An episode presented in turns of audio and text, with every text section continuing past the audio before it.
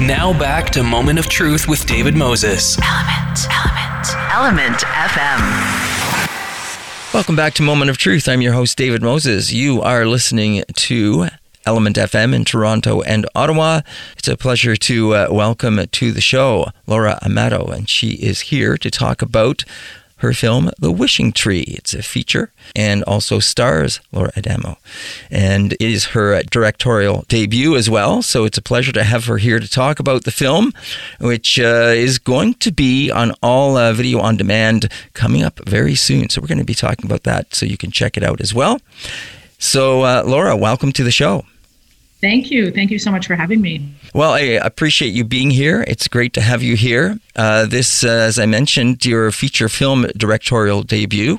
Um, how was that stepping into that role for you?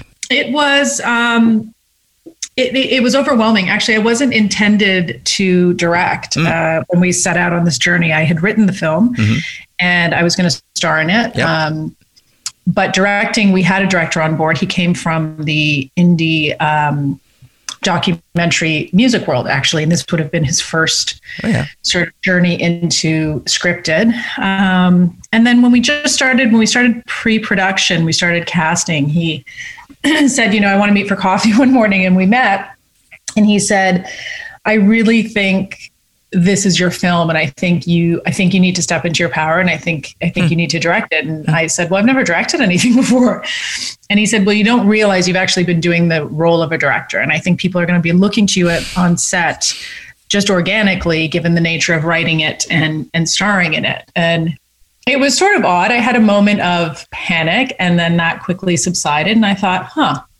I feel like intuitively maybe he's right that's mm. the right thing to do so mm then it became a conversation with my producer and my executive producer because really without their support there's no way i would have i would have i would have done it um, mm. it was kind of crazy and they were both in support of it and so that's how i ended up directing it but it was uh, it ended up being probably the most gratifying creative experience of my life so i'm, I'm hmm. super mm. grateful for for the way it all worked out. All right. So you've written it, you directed it, and uh, and starred in it as well. I, I thought that was really interesting that he came to you and said that. He's a wonderful guy. Yeah. I, am just going to say that he, you know, I, I, I, it didn't come from a place of. Um, sort of bailing i'm out of here like yeah. i think he intuitively he's a pretty intuitive guy and yeah. i think coming from the world of documentary it's it's it's really different right you right. make your film in the editing room and yeah he had been with me on the script development journey, you know, for mm. the couple of years we were on that. Mm-hmm. And I think he just really wanted to encourage that for me. Um, I never would have, I never would have stepped up and even suggested that. It was never even a possibility in my mind. So I'm actually truly grateful to him for doing that it's kind of interesting that this film, because I understand this is partly a page out of your own story, um, mm-hmm. and so this wishing tree is, and this element that you uh, get thrown into that role, even though you hadn't thought of it, uh, seems like it somehow fits with this whole story. I think so, and and I'll say as a it was a it was a real gift as an actor mm. to be directing as well, and what mm. I mean by that is. Um, as an actor, you know, your instincts are your best friend. Right. And what we do sometimes on set is uh, when we have time to second guess them, it's sort of the kiss of death. And because mm-hmm. I did not have, I mean, it was a very emotionally demanding role yeah. for me. Yeah. Um, I literally did not have the time to second guess my instincts. All I had, I didn't have experience right. as a director to back me up. All yeah. I had was my my intuition and my gut feeling. And so that's sort of what I allowed to guide me in the process. Right. Um, I had a wonderful cast and crew, an amazing DP, um, without whom you know I couldn't have done it. Yeah. But as an actor, I didn't have time to question myself, so I, I sort of made a choice from from the first day on set that every time I was on set and I was in the actor role, that I was going to give it 110 percent and fully lean into the vulnerability that I needed to allow this character to come through me. And if there was any other time, I wanted to give it to the guys because, yeah. um, not that they needed it, but I wanted I wanted them to have that option. Something else seems to be coming to me from this uh, in terms of the, the story behind what you're doing and the fact that you were directing uh, your, your, you know this this feature film your debut doing so uh, and going and and f- trying to find the wishing tree in the film. Uh, so you were outside you had some great wonderful uh, outdoor settings. You, you know filmed a lot out, outdoors of course. And it, somehow that feels like that that was uh, that was a way for you to somehow fit that role in here more easily somehow. Is that making any sense to you? Um, probably because it was very untraditional in terms mm, of a set. We right. were deep in the woods. Uh, yep. We had to make a decision to shoot with only natural light. Mm. Because we we you know there was only so much we could cart out into right. the middle of these hiking trails yeah. um, and and so it was it was unlike any other set I'd been on as an actor because and and also because you know low budget low budget excuse me true indie film you're you're shooting through all the elements we had yes. rain we had right. we even had hail right. uh, we had you know beautiful sunshine we had torrential rain we had um, thunderstorms lightning storms and we shot through everything so we didn't have the luxury of um, being in a studio and actually sure. we did we shot one week mm. in Toronto mm-hmm uh, at, on locations, but indoor. And by the time we got to that, I'd already had the three weeks in right. the wilderness, yeah. which was extraordinarily challenging. Yeah. So by the time I got to like sort of the regular set that I was used to yeah. as an actor, yes, um, it it became very easy. I was like, oh, I can actually really direct. Now I can actually really explore with this right. because the elements are contained and we're not having to deal with all these other things that are going on. Um, and so that was really fun. By the time we got to Toronto, it was I was like, okay, I'm I'm ready for this now to feel like more of a normal filming experience. But I mean, the other thing about shooting in the woods is we had we had someone at the Collingwood General Hospital every week. I think mm. we had two broken feet. I broke wow. my hand. Jeez. At day three of wow. shooting. and yeah, first thing in the morning, shot through the day, went to the hospital the next mm. afternoon. Had to go to Toronto to see an orthopedic surgeon because it was a really bad break my executive producer and um, co-writer Dominic Gall drove me down to the city. We had to cancel a day of shooting, which is mm. a big deal for independent film. Right. Um, while I had that appointment, he was frantically rewriting. I said, "You know, we got to write this in. What are we going to do? We have to, yeah. we have to deal with this." Luckily, we were shooting um, on the trails. We were shooting chronologically, mm-hmm. so we we when, when, we got to Toronto, it was you know it wasn't, but mm. that was we could deal with it yeah. easier because again yeah. we were in contained environment. So we had that to deal with, and then we had you know I had the poor cast guy at the hospital. I had to recast it five, uh, four times to get a low enough profile because I was like, we have to deal with this mm. with props. We can't. I, am not going to get a cast in the middle of the wilderness. Right. So we ended up wrapping it with a t-shirt and we wrote this extra scene and i think it actually adds to the film and mm. and as a director like day three it also added to that that thing that I was talking about where it's like you don't have time to question anything. Now I've got this broken hand. We are, you know, we're dealing with all this. Right. It's just no time. Um, yeah. So that was another interesting thing about about shooting out outdoors.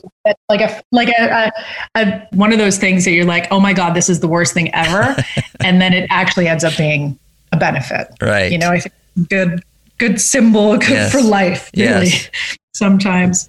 What do you think the element of, of natural lighting adds to to films by not you know having having lighting in them, but also I guess the other thing is cameras these days are so amazing, right? They have such low light capacity. They're they're fabulous.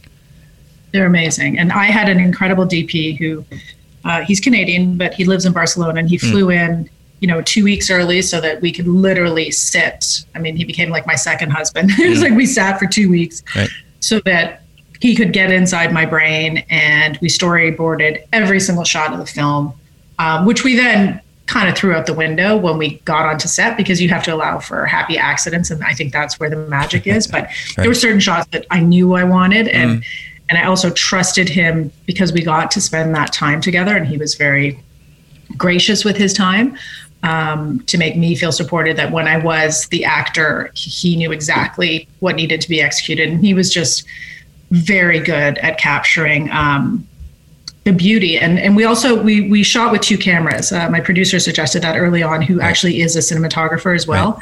Right. that's his background. And mm-hmm. i think that was a really brilliant brilliant suggestion for him. Um because it just made us like every every take we did we had two. Yeah. We had two essentially. And our second camera operator was is wonderful.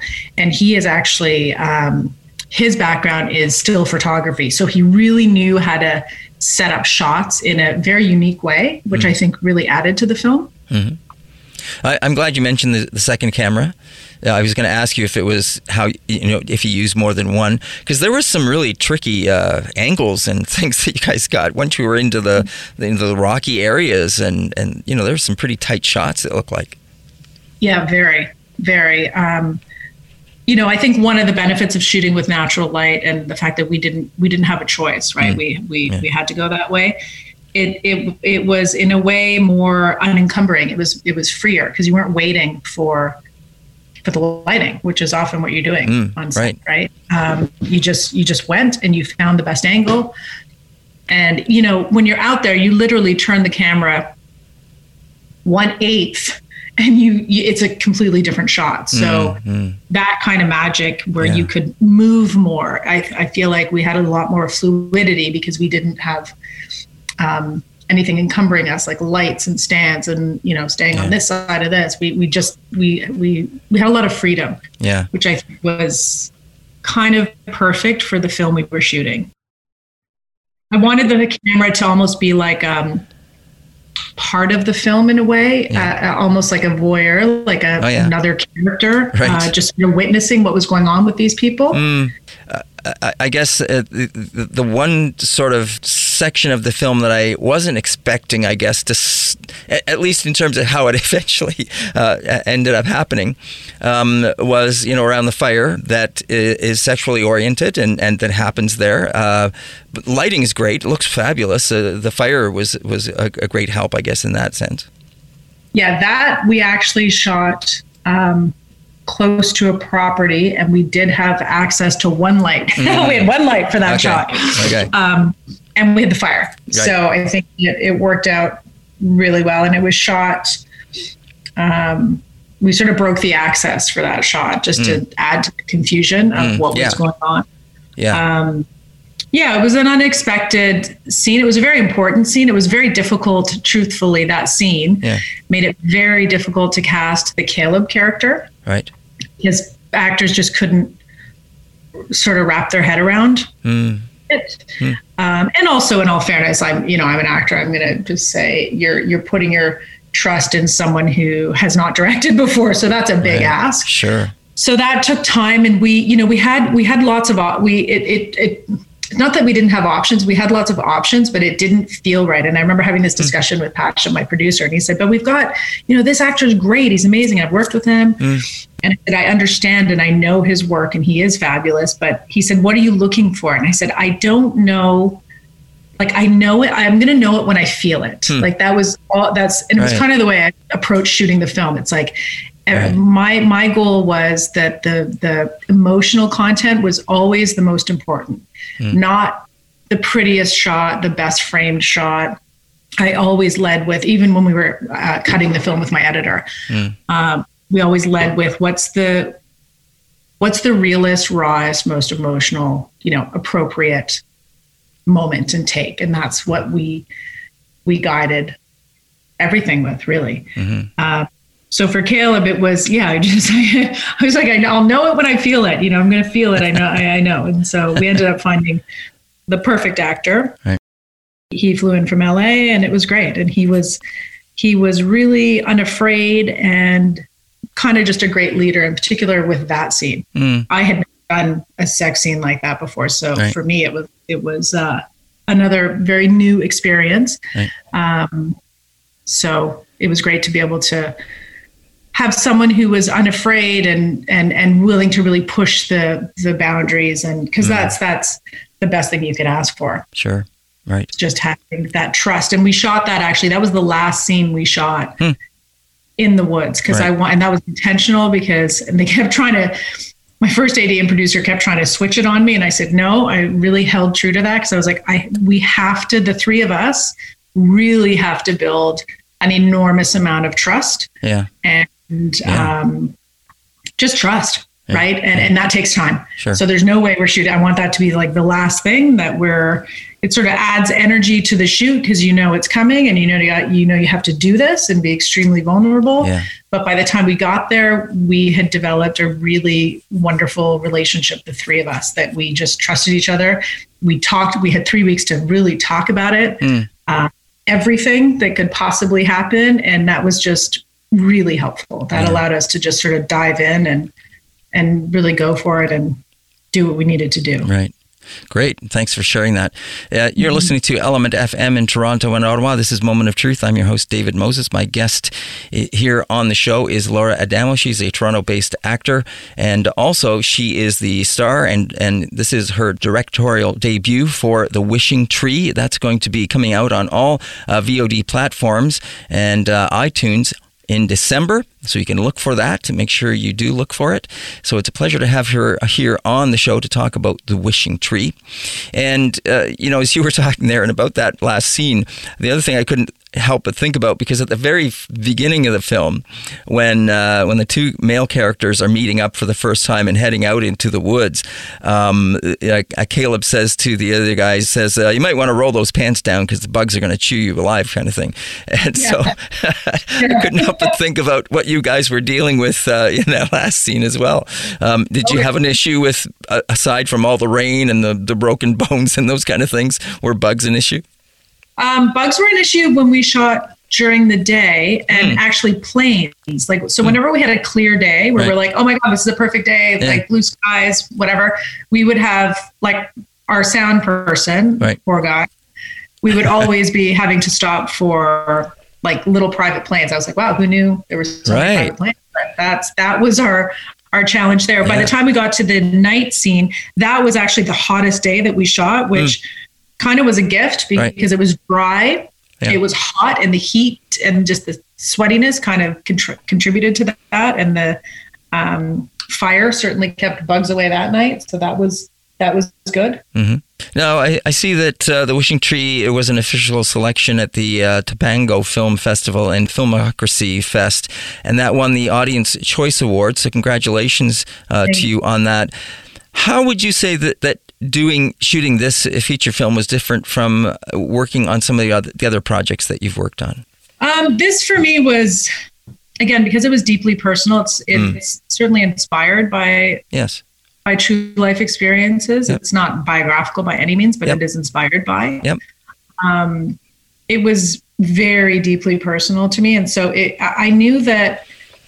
I mean, the scariest thing that I kind of had to put out of my mind, and this was the one thing I had to get over when my director said, you know, I think you should take the reins here. Is I was like, oh my god, if this ends up being the worst film in the world, it's all on me. Like it's it's right. If Right, none of this right. works, Yeah. and then, you know, we were blessed to get through our shooting, our production shooting, and um, we had almost got through picture lock. Like we'd gotten through the bulk of our editing before the world went off a cliff and we went into lockdown. So I would say like the last 25% of the film was really hard to do because we were doing it remotely. And for me, um, I think for I think this would be true for most filmmakers. It is a collaborative.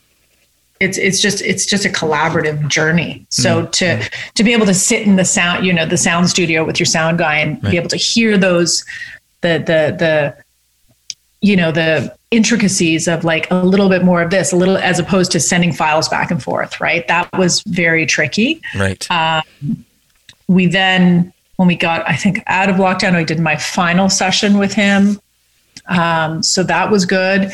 And then we sort of launched the film in a very weird tricky world where mm. film festivals weren't film festivals so i had to sort of mourn the loss of that yeah. experience as a filmmaker because nothing was happening in actual person in real life like mm-hmm. there was it was all online and it's just a different experience right? Right. part of part of the experience is being able to be there and and meet fellow filmmakers face to face so Filmocracy did a great job of that. That um, John is he was the founder of Slamdance, and this is his this was his second venture Mm. into film festivals. He's wonderful, and they actually created it.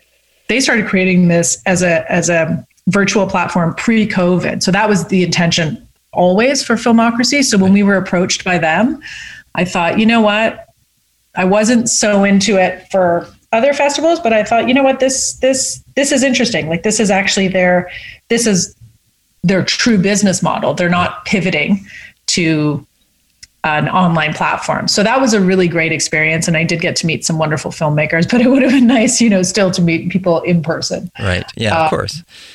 And then by the time Topanga came around, they were partially virtual virtual and partially um, in person, but very limited.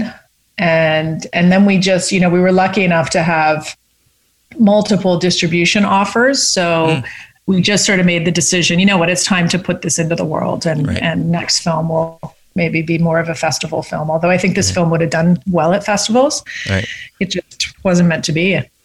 Well, as you say, it's um, it's a story that is very close and personal to you. Um, there's a quote saying that it's taken a page from your own life, um, and I'm just wondering, is the wishing tree part of that story? It is real, yes. It is real. It's it sits on a, a piece of property my husband and I own up in the Creemore area, oh, nice.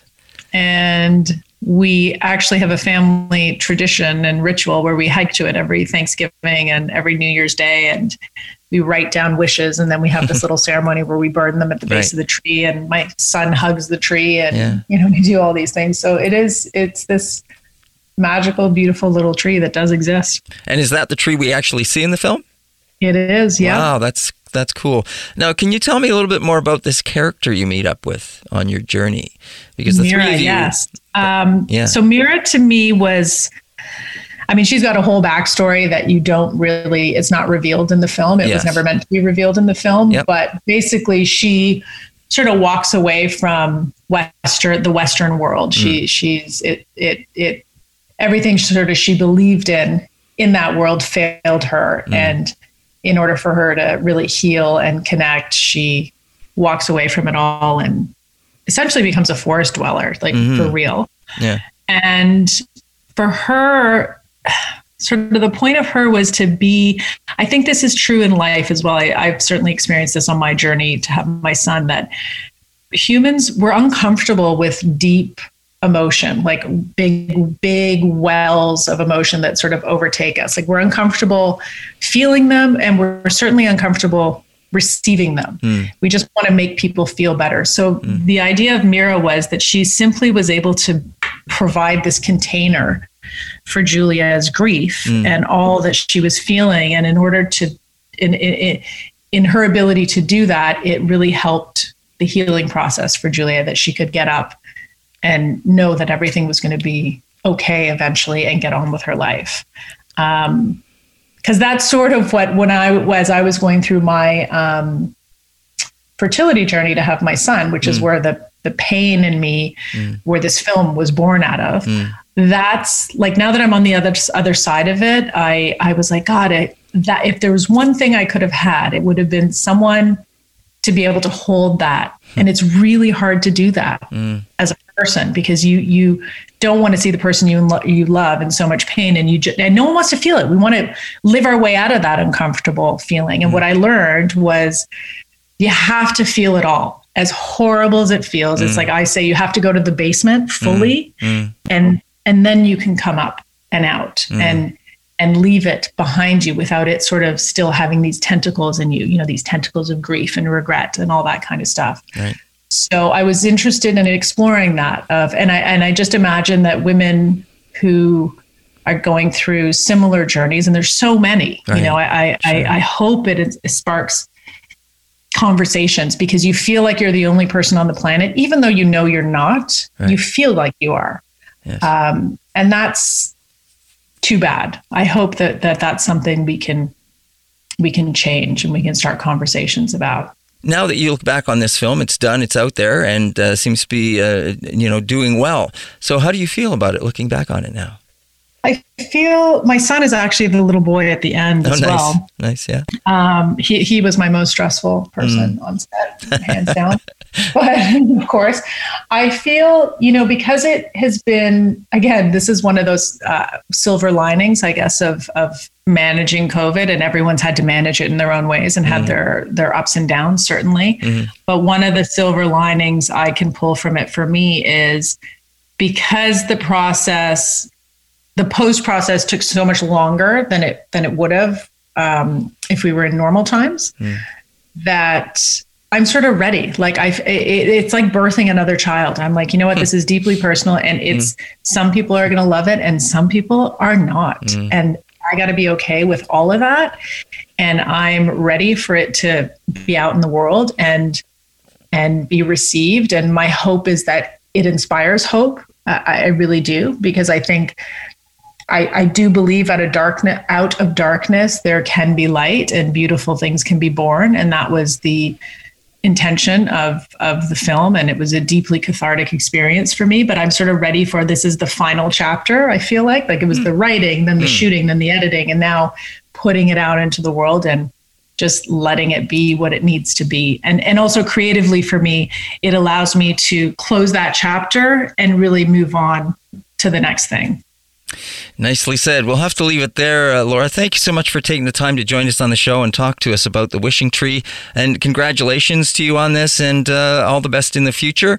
And uh, let's get those people out there. As I said, uh, this film is going to be coming out on all video um, uh, platforms, and it's uh, going to be launching on December seventh. And uh, so make sure to check it out. The Wishing Tree. This is the uh, feature film directorial debut debut for Laura Adamo, and she uh, she wrote it, she uh, directed it, and she stars in it. So make sure to check that out. It's been a pleasure to have her on the show talking about this. Laura, thank you once again. pleasure being here thank you so much for having me Take care and all the best. you too Okay, bye bye. bye bye And that is Laura Adamo. This is her feature film directorial debut of The Wishing Tree, which uh, comes out on all VOD platforms on December 7th. Make sure to check it out. It is inspired by true events and set against the lush background of Northern Ontario forestry. Thank you for listening to Moment of Truth. I'm your host, David Moses. We'll see you again tomorrow. This has been Moment of Truth with David Moses. Element. Element. Element FM.